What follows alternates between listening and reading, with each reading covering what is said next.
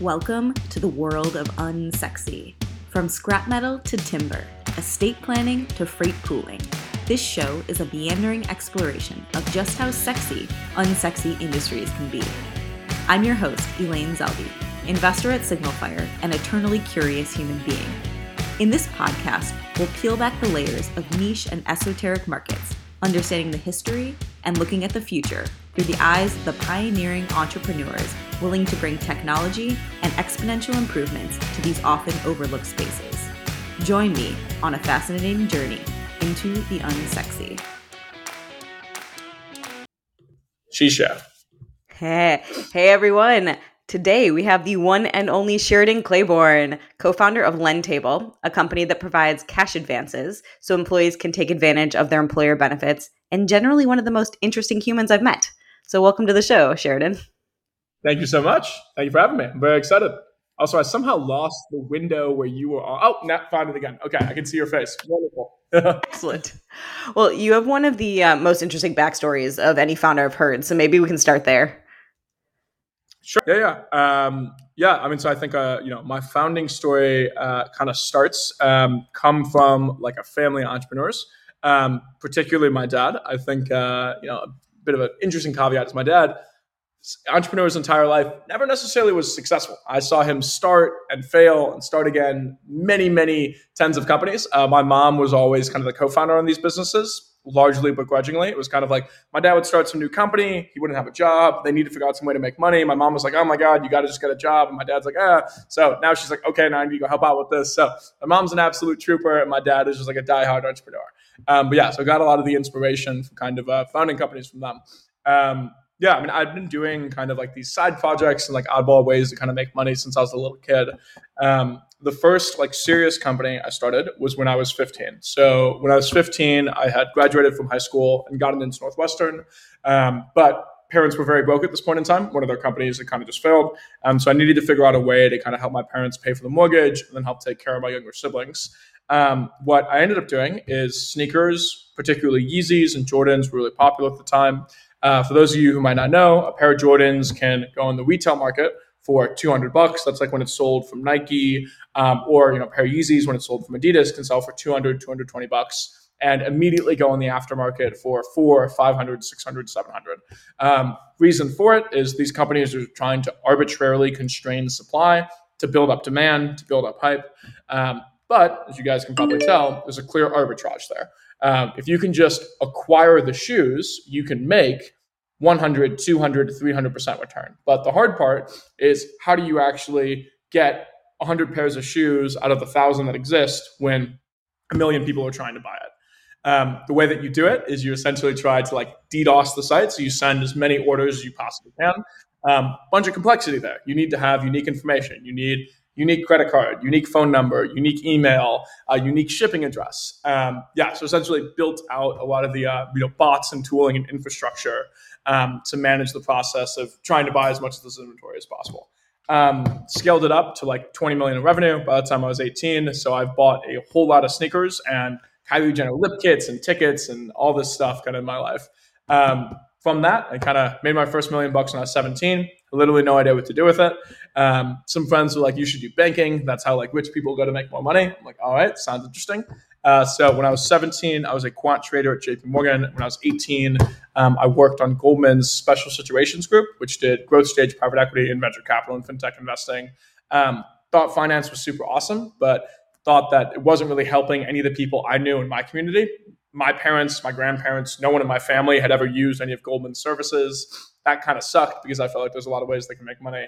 Um, so after that point, I really just kind of took my hand at building fintech companies. Um, first one I built was called Alti. Uh, stood for alternative investments. We essentially were like a betterment for private equity or making it easier for people to invest in private equity funds. They were non accredited. Uh, preceding that, I was building a company called Credit Rent Boost. We were helping people submit their rental payments so that they could boost their credit. The idea is that you know when you pay off your credit card on time, it goes to boost your credit. Your rent is a significantly larger share of the payments you make, but it doesn't affect your credit score at all unless you go to a place like Equifax, TransUnion, or Experian, um, and no one does that. No one knows how to do it. Um, different reasons, you know, kind of stopped working on those companies or kind of you know uh, you know thought about different things. Um, the most recent company I was running to Lendtable was a company called Slate Tattoo. We were building a marketplace for tattoo artists and people looking to get tattoos. For those of you who might know, like Squire or Booksy, similar service there. I could talk for many hours about the tattoo industry and why I think it's an awesome fucking industry that people need to get into. Um, but yeah, I mean, with that company in the year we were running it, we helped people get about like 20,000 tattoos. So I know a whole lot about tattoos, even though as someone who only has one tattoo. Um, but yeah, so, you know, outside of that, I kind of like I dropped out of Northwestern when I was 18, uh, went to come work at, uh, sorry, I dropped out of Northwestern at 18, went to come work at Dropbox, was a machine learning product manager when I was 19, and then quit my first full-time job in three months to start Lendtable. And that's kind of the abridged, but also long version of my backstory. So many things in there. Okay, few questions. I've also done so, a bunch of other startups in between there that I kind of didn't mention. It's all just like a bunch of bullshit. So you keep yourself busy. Well, uh, yes. How did you graduate high school in, at 15? I mean, it's just that's not normal. So I guess was it something where you were just getting really bored and your parents were like, "Hey, why is he in this like grade one? He's clearly not getting anything." Yeah, yeah, yeah. So I was a. Um, it was almost entirely born out of competition. Um, so I actually, uh, as a kid, I, I, struggled a lot actually at school. Um, I almost got held back in third grade. I really struggled to kind of read and write. I had a pretty bad speech impediment where I couldn't say. Kind of sounds like I have an accent. The reason being is I can't say like "woad" or "wabbit" or "car." Uh, my R's sound funny. Um, but yeah, the, the, one reason I kind of excelled at school is because uh, there was a couple people I remember when I was younger where the teacher just thought they were like fundamentally smarter than me, and that drove me to a point of the closest you can be to insane as a fourth grader is uh, that's what I was. I would just like relentlessly teach books to be like, fuck this kid, fuck this teacher. They don't know what they're talking about. I'm gonna figure it out. Um, but yeah, I mean, so from that kind of relentless, just like competition, I ended up uh, in my fifth grade. I took uh, pre-algebra, algebra, and then over the summer, I taught myself algebra two trig, geometry, and pre-calculus and got into a whole bunch of fights with the teachers at the uh, middle school and high school because they're like, you can't skip these grades. And I'm like, what's the point of me taking these classes if I've already learned the material? Like, can you just let me take the final? Um, so that's what I did. I think when I came into sixth grade, in a week, I took the final for pre-algebra, algebra, geometry, algebra two trig, and pre-calculus. I think I got like near 100% on all four of those tests on on four out of the five on pre-calc, I didn't do that well. So I ended up uh, just taking the pre-calc test in a pre-calc class in sixth grade. That's crazy. Yeah. And then when you were um, when you were starting the first company with the sneakers, how many times did you get either credit cards blocked or kicked off sites? I'm sure it was a learning experience. Oh, I have so many fun. This, I mean, the business is still ongoing. So um, I, I, can talk about the success and failure of all these companies, but this company actually still exists. Um, yeah. So the biggest problem we had to start was credit cards. Um, so you need to have a unique credit card number for every single one of these purchases. Um, my dad can't open a credit card. At the time we did it, my dad had such a bad credit score that he literally couldn't open a credit card. And I was 15, so I couldn't open a credit card. Um, so the initial solution was like, let's just get a bunch of my friends to open up debit cards. We could do about 20, you know, 20 uh, cards is what we had access to.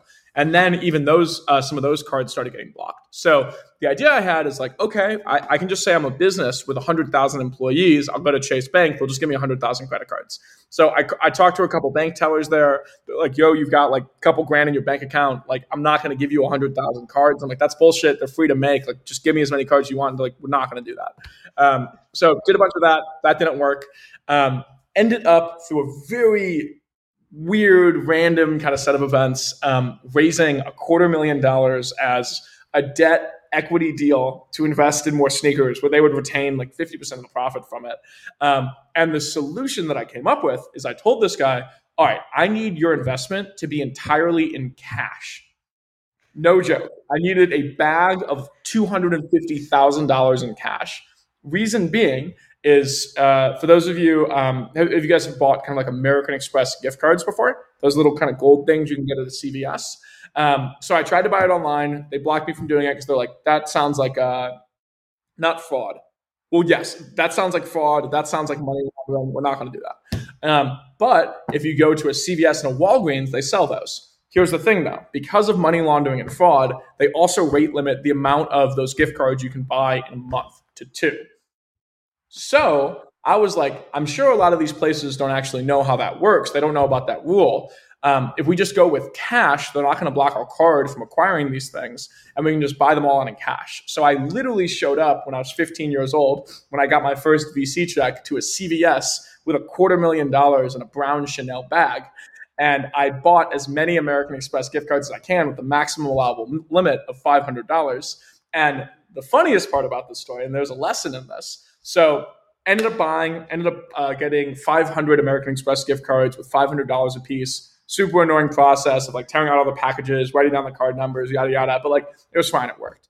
Did our first release, we acquired about I think it was like fifty thousand dollars worth of inventory, and these were the Yeezy Beluga 350 V2s, first drop immediate resale price was going for about a, it was like a hundred percent premium, which was crazy. I was like, this is more money than I've ever made in my life collectively. Like this is more money than my parents make in a year. This is fucking wild. Um, problem was, uh, they banned American Express gift cards the next week. So oh, now wow. I have thousand dollars in American Express gift cards, and you might be thinking to yourself, okay, it's cash. It's not that hard to get off you cannot transact with them. And you can't just like go to American Express and be like, hey, give me the money back. They don't do that. You can't go to a bank and say, like, hey, I want to deposit this money. You can't do that. You can't even open up your own Square store or your own PayPal store and charge yourself, take the 3% fee because they'll block you from money laundering. So now I was like, holy shit, I've made 50 grand, but I have $200,000 in credit cards that I literally cannot get the money off of. What the fuck do I do? If I fuck this up and somehow can't do this, like I am fully bankrupt. Like this is significantly more money than the sum total of all the money that I have. So I've had so many problems with credit cards in my life. Did they block the cards because of you? Do you think it do you think it had anything to do with you buying up a lot of the inventory? There's there's no way that we were a large enough player at the time for them to have blocked it because of us. It was because because of people like me for sure, like the sum total of people. It was also probably just like gift card fraud in general would be my guess. Yeah, it makes sense. How did yeah. you convince somebody to give you 250k in cash as a 15 year old? The, the returns were guaranteed. To me, it was just like, look, this is such an obvious market. Like just as StockX and Goat were kind of starting. Um, I actually, I, I a huge. To me, it seems so obvious. I mean, look, I'm incredibly grateful for the first investor we had come on. Like to me, it's like such a no brainer. Like I've I have a buddy of mine who's starting like a, a CS:GO marketplace. The kid's like 13, 14 and I invested like 100k of my own money because I'm like, yeah, this is so obvious. Like you're the perfect person to do this. Like you're a fucking killer. These CS:GO marketplaces are going crazy. Like it just, I don't know, made a lot of sense. Um, yeah, I mean, it was definitely. What is CS:GO? CS:GO Counter Strike Global Offensive. So you can buy oh. and sell these like skins on guns. Even more bullshit than sneakers. Like this doesn't even have a physical representation. Nor do the skins on the guns give you any benefit in game. It's straight up just cosmetic. And is it just um, because people want to show off and they want to have the fancy exclusive ones or whatever exclusive. look good to their friends? It's, it's, the same reason for why you'd have clothing. Like, why do you care about having some fancy Chanel bag? Sure, you can make some case on quality, but like it's largely just like that kind of a you know cultural signaling. Got it. Interesting. Yeah. yeah, not an area I know a lot about. Yeah. Well, so I want to get into a little bit of how you kind of came to Lendtable. So definitely, you know, very different than selling shoes. what is a, You know, what is the general premise, and how did you come to this kind of realization that there's a huge need here? Yeah, yeah. I mean, so I, I feel like all of the kind of experiences I've had, kind of you know, building companies, has kind of led up to this, and to some degree, I would actually say it's very similar to selling shoes. Um, the whole kind of idea behind what we were doing with sneakers is just like I am not a sneakerhead. A lot of people, when they hear about my business, I've owned hundreds of thousands of Yeezys in my life, and I don't wear any of them. I I don't care. I'm not into sneakers. I simply just see it as like an inefficient market where we can bring some efficiency to it. Um, and quite frankly, uh, so the way that I kind of came about, and you know, my co-founder Mitchell and I, the way we kind of thought about this business, um, for me, the initial idea started. So I was working at Dropbox. That was kind of after I dropped out of school, um, 19, was setting up my 401k match, um, and Dropbox offered this really good match of six thousand dollars. Um, for those of you listening who might not know what a 401k match is, it's a relatively simple idea. You put in $6,000 into an account and your employer matches it. You get an additional $6,000.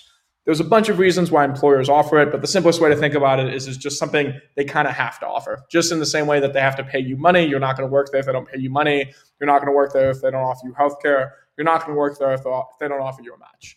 Um, yeah, and the way you know that I initially kind of thought about the idea was just like a couple of my friends who had also just started that year um, weren't using their 401k match, and I'm like, well, that's stupid. Like they're giving you six thousand dollars for free. Why wouldn't you use it? And they had all these kind of different rationales of, oh, you know, I, I don't really get it. I don't know if I want to use it right now. I've got some expenses. Like I just moved in. Like I'm a little liquidity constrained. Um, and the initial inception of the idea was just like, all right, like what if I just like buy it from you? Um, there was no sophistication at all. It was just like you have no money in your 401k right now. What if you just like give me your Fidelity username and password? I'll pay you 500 bucks and then I'll just like contribute for you. Like it's not going to cost you anything. You're already not using the match. There's kind of no downside. Um, and broadly, the way we kind of you know really started thinking about this as a you know a real big business instead of just being some random kind of hack on the side is I met Mitchell. Uh, Mitch is my co-founder, and he spent his entire life in fintech, entire life kind of thinking about the space. Um, and we were kind of just like jamming back and forth about, you know, he was working at a fintech company at the time. Um, the kind of question we were kind of posing to ourselves like, we really wanted to like build some lasting company in financial services and help people. What would we do? And it's like, well, the first thing, pay off any high interest credit card debt. You know, if you're if you're dealing with a payday loan or credit card debt, pay that off. The second thing, make sure you have five hundred dollars in emergency savings. And then the third thing is take advantage of your employee benefits. Um, and I was like, hey, like i have been thinking about this thing, kind of employee benefits. And he's like, oh no, like that's it's kind of crazy. Did a bunch of research. We're like, wow, there is a profound amount of money in the space. You're talking twenty four billion dollars a year in 401k matches, three hundred billion dollars in employee benefits yearly that essentially go unutilized.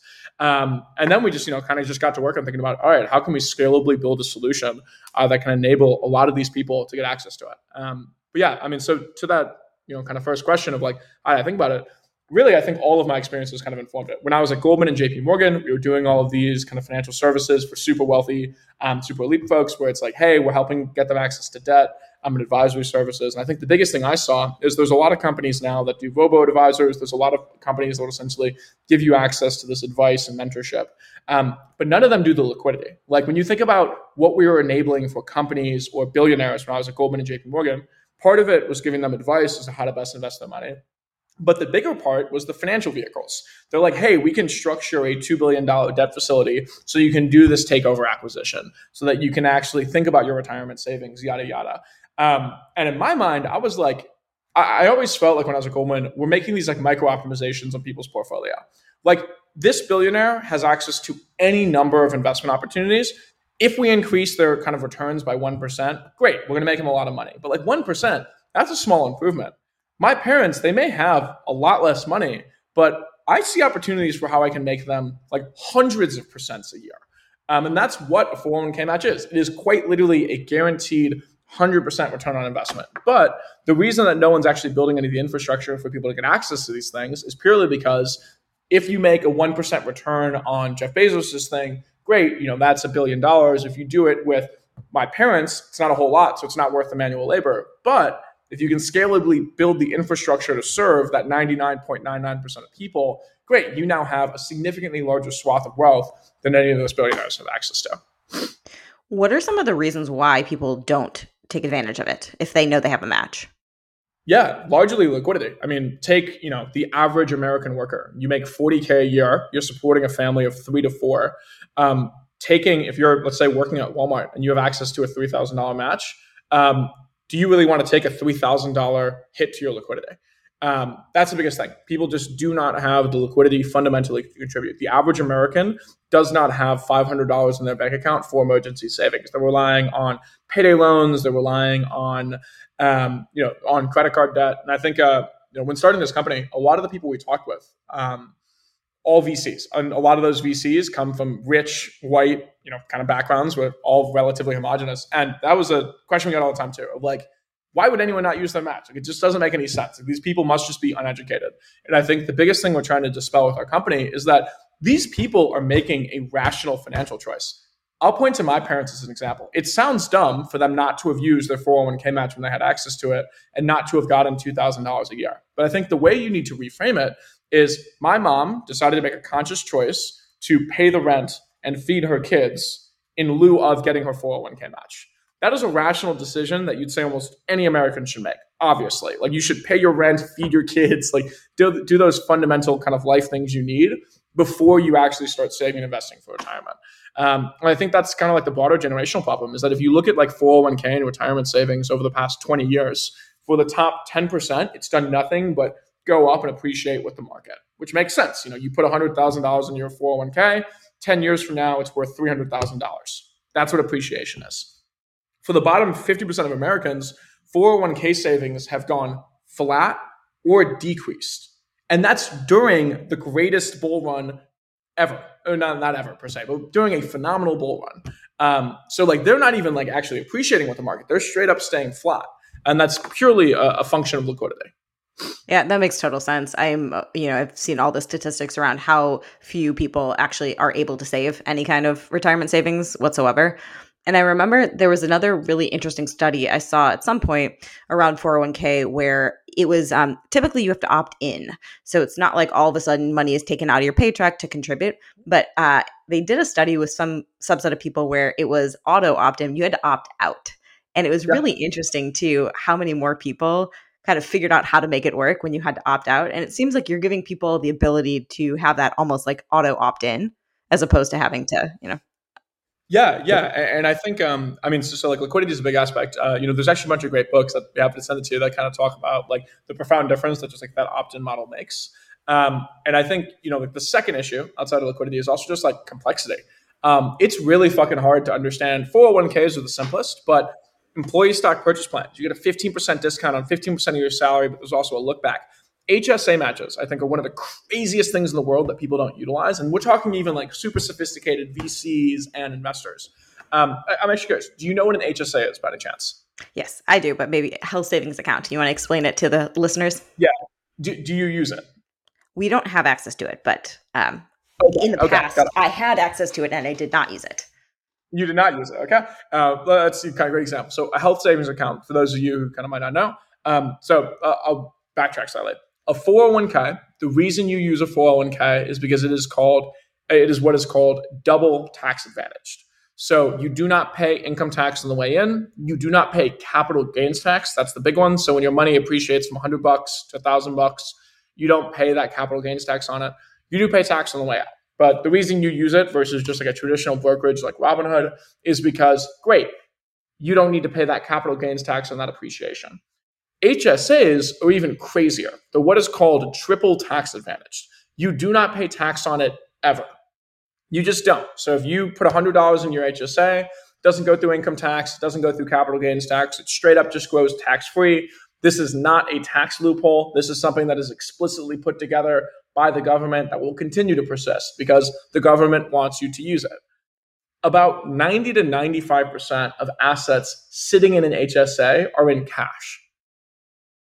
That makes that makes no sense. That would be like having a 401k account in cash. Um, that's dumb because, well, the benefit of capital gains tax you don't even feel because your assets are sitting in cash. They can't appreciate.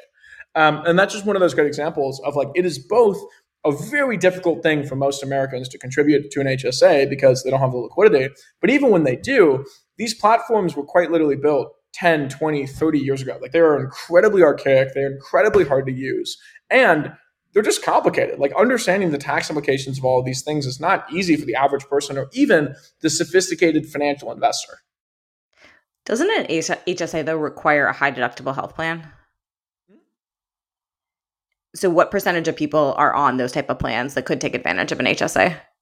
Yeah, yeah. I mean, so that's about a thing of like, there's some kind of benefits of actually switching over. There's also this kind of like very interesting hack where, in theory, with an HSA, you should never actually use it to contribute to your health expenses. You want to keep mm. those receipts yeah. and then continue to grow your money tax free over time. But again, like those are the things where it's you're like, I'm sure a lot of people's eyes right now are kind of glossing over. They're like, I don't know what the hell he's talking about.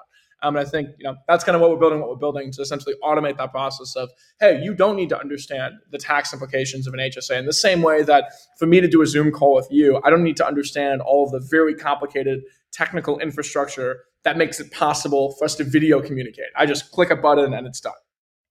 Totally. There's so many loopholes when it comes to both the tax system and the financial system. And so figuring yeah. out how to let people just not have to know the nitty gritty and the details, but take advantage makes tons of sense. You know, um, the employee stock purchase is interesting too, because I think a lot more people have access to that. Explain that a little bit of how that works. Yeah, so uh, let's take uh, like Tesla's employee stock purchase plan as an example, and I could be I may be slightly messing up the numbers, so you know feel free to not call me out too much if I uh, fuck it up here. But the general idea behind an employee stock purchase plan is that you get to buy your company's stock at a discount. So I'll, I'll use some example numbers. Uh, let's say Tesla's ESPP um, lets you contribute 15% of your salary and you get to buy your company stock at a 15% discount. The way that works, let's say you make $100,000 a year. You can contribute um, essentially $15,000 over the course of the year, but the typical um, kind of timeline of when this stuff vests is six months. So that'll be 7,500 bucks. Great. So you're putting $7,500 in and you can now buy your company stock at a 15% discount. The reason it's so good though is that you can sell it the same day. So let's say Tesla shares are trading at 80, oh, sorry, 100 bucks. Great. You get $7,500 of the shares at $85 a share and you can sell it today for 100 bucks which means you're making that kind of guaranteed. It's not exactly 15%. It's actually a little higher because you do 100 divided by 85, but that's 17%. So awesome. You just made effectively $1,000. Um, what's even crazier about that return is you're making these contributions from your paycheck monthly over a six month period, which means the average amount of time your capital is outstanding is only three months. So you just made a 17% return in three months which annualized is a 90% guaranteed risk free return. The biggest thing, now is that Tesla, like a lot of other employee stock purchase plans, have what is called a look back. A look back means that you get to buy this company, um, you get this company stock at the cheapest price over the six month period. So let's just say the stock goes from 100 bucks to 1,000 bucks. You still get it at that $100 share price and a 15% discount to that. So you're getting $7,500 worth of shares at 85 bucks a share, but you can sell it today for a thousand bucks. So great, you just made a 12x return in a three month period, which annualized is a like 50 50x return. Um, and you know, I think the biggest question is like, well, like what happens if like the company's stock craters? Yep. It doesn't matter. Tesla's share price from the time you start to the time you end could go from a thousand bucks to a dollar it's still at a dollar today. So you get a 15% discount on that dollar today, which is 85 cents. $7,500 worth of shares at 85 cents a share. that you can sell it today for a dollar a share, gets you that same 17% guaranteed return.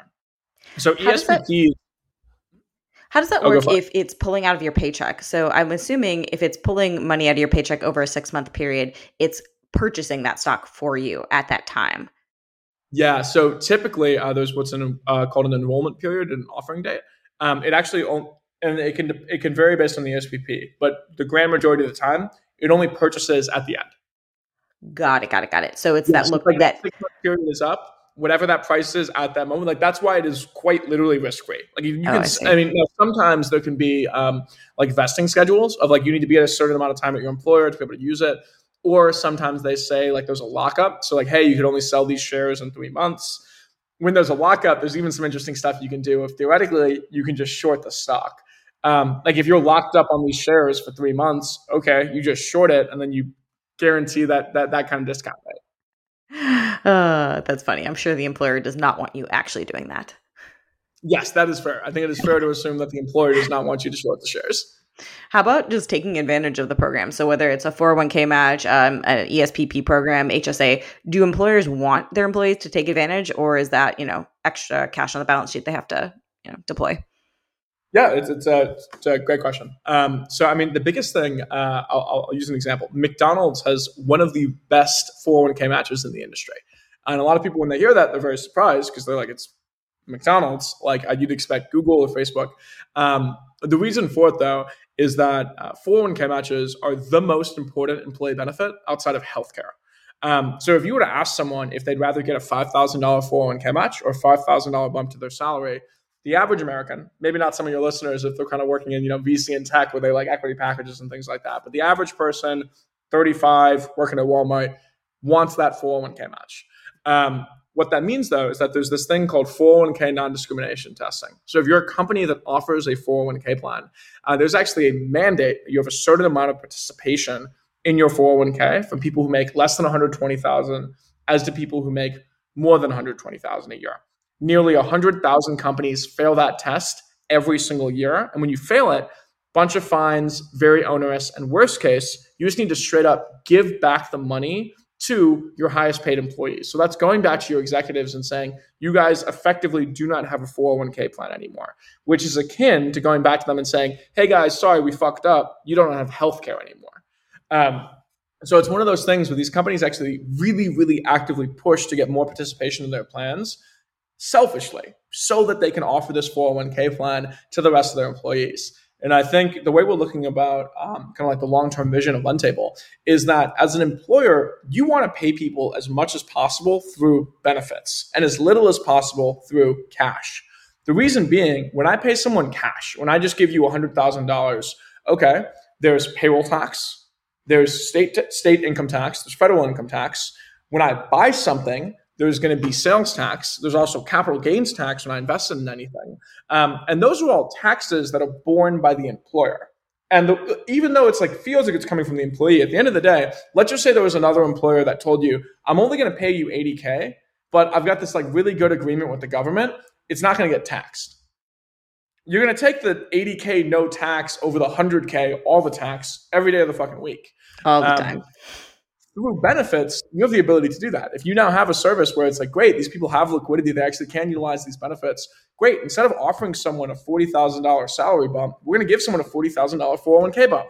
It's just strictly cheaper for us. We're going to do it through the ESPP because there are discounts on, you know, you uh, with a 401k, you don't pay payroll tax. That employee doesn't pay capital gains tax. With an HSA, they don't pay fucking tax at all um, you know, there's all these benefits where the main reason that there's such a lack of utilization is that there's just no liquidity on it at all. It's way too complex. It's way too um, antiquated. Um, and the last thing to note is it's not even a loophole. Like an HSA getting a triple tax advantage is not a government loophole. It is the opposite. The government wants you to use it. The government wants low income people to contribute to their retirement. That is why these services exist. The problem is people fundamentally, structurally do not have that liquidity. Yeah, that makes total sense. Um, and to your point, that is a good nuance of like not a loophole. It's actually something people are.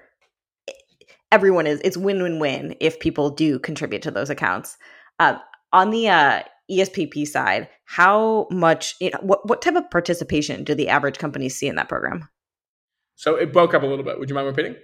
On the ESPP side, how many people actually do participate? Like, what percentage of the average company will participate in that type of program? 25%. So, wow, the, very low. Yeah. So, the about the, the average amount of people who don't use their 401k match is between a fourth to a half of all people who are offered it. And that was also during a bull period. Uh, we've seen our numbers jump very significantly since you've seen this large market downturn. Um, I would have to assume the same thing is true for ESPPs as well. But during the bull run, participation rates were only about 25%. Wow, that's crazy. These are my favorite like, type of businesses. Say that? These are my favorite type of businesses. I call them found money businesses, where there is yeah. a pool of capital sitting there waiting to be used, but people aren't taking advantage for a variety of reasons. And if you can unlock how to give them the ability to do it, amazing. Yeah, yeah. Awesome. well, this has been super fun. Um, I'm really excited. You guys have raised a bunch of money from some great VCs. I think you guys are really scaling up the team. Anybody who is interested in learning more, definitely check out lendtable.com. But uh, Sheridan, my final question that I love to ask people is what are the words of advice or pieces of wisdom you've been given in your life that are words you live by? Um, no one's thinking about you. Just do whatever the fuck you want to do. Like people think about you far less than you think people think about you. Um, the best time to do any of these things is when you're young. There's very little risk. Um, fuck it, have fun. This shit's super fucking cool and super enjoyable. Um, laugh as much as you possibly can. Be as friendly and as just like willing to help people as you humanly can be, and things will just end up hap- you know, kind of working out positively for you. Work out, eat well, it, it's a it's a short term micro optimization to not take care of yourself, and long term will just end up making you less productive. Um, if you just like that's like a basic thing to just do. That first one is one I need to continue to remind myself, but I think those are all pretty great. I don't even remember what I just said. I just blacked the fuck out for a second there. I was just ripping on some random stuff. no, that you, you were saying that uh, no one's thinking about you, and just don't you know don't get yeah. caught up in what you think other people are thinking. And that one is so true. And it's like just yeah. a waste of mental energy and time. Yeah, I mean, I'm sick. Like people are definitely thinking about me, but no one's thinking about anyone on, on this pod. Obviously, exactly, totally. Well, Sheridan, thank you so much. This has been really fun, and I wish you nothing but awesome success. Absolutely. Thanks so much for having me on.